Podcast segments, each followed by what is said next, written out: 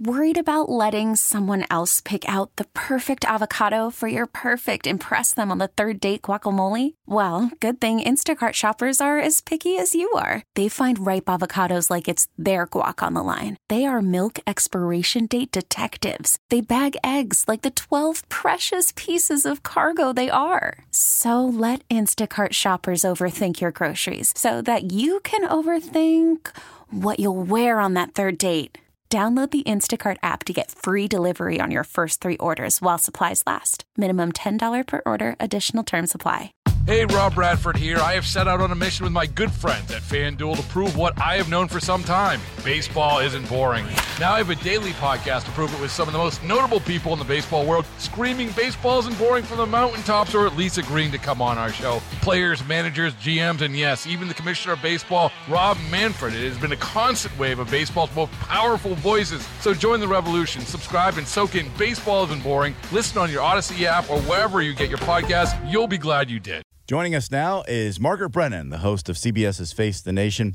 Good morning, Margaret. Uh, Maine's Secretary of State banning Trump from the ballot. Now we have two states that are doing that. How likely is it that the U.S. Supreme Court is going to step in here?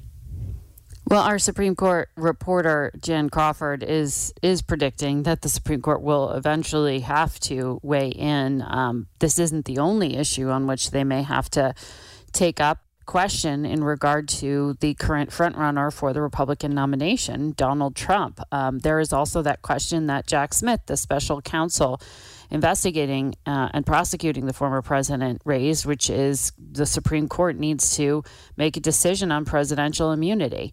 Um, and right now, he has uh, pressed the Supreme Court to take that up on an expedited basis. And the Supreme Court has said they will wait on a lower court to first go through its ruling, which is typical procedure. So we are going to be talking a lot this coming year, this presidential election year, about the Supreme Court and their role in our uh, political life. Yeah, it seems like this presidential election is shaping up to be very unusual in a lot of ways. We'll be uh, watching that closely, obviously, in the coming months. Uh, a couple of mayors are on the show this weekend uh, from Chicago and Denver. I assume you'll be talking about migrants. Of course, that was a huge story this year. What's the latest from Congress on this subject?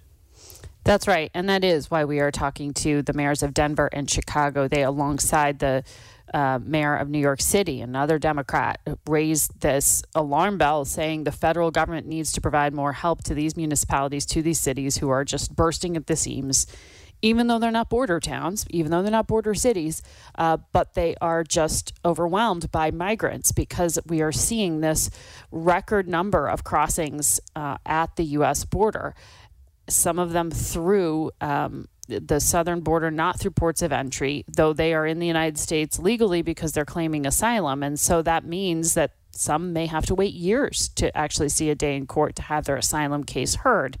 And that is one of the things that Congress is debating right now. How do you expedite that process? How do you change asylum law potentially to make it harder to uh, flee to the United States? These are the tough questions that Congress has been debating, um, and this specifically this group of senators. It's a bipartisan group of senators who during the Christmas break met on Zoom to talk about trying to hammer out a compromise. So this isn't just funding for Border Patrol and Border Protection, but also changing law.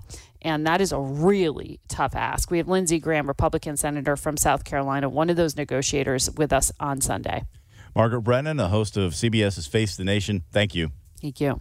Hey, Rob Bradford here. I have set out on a mission with my good friends at FanDuel to prove what I have known for some time baseball isn't boring. Now I have a daily podcast to prove it with some of the most notable people in the baseball world screaming baseball isn't boring from the mountaintops or at least agreeing to come on our show. Players, managers, GMs, and yes, even the commissioner of baseball, Rob Manfred. It has been a constant wave of baseball's most powerful voices. So join the revolution. Subscribe and soak in Baseball Isn't Boring. Listen on your Odyssey app or wherever you get your podcast. You'll be glad you did.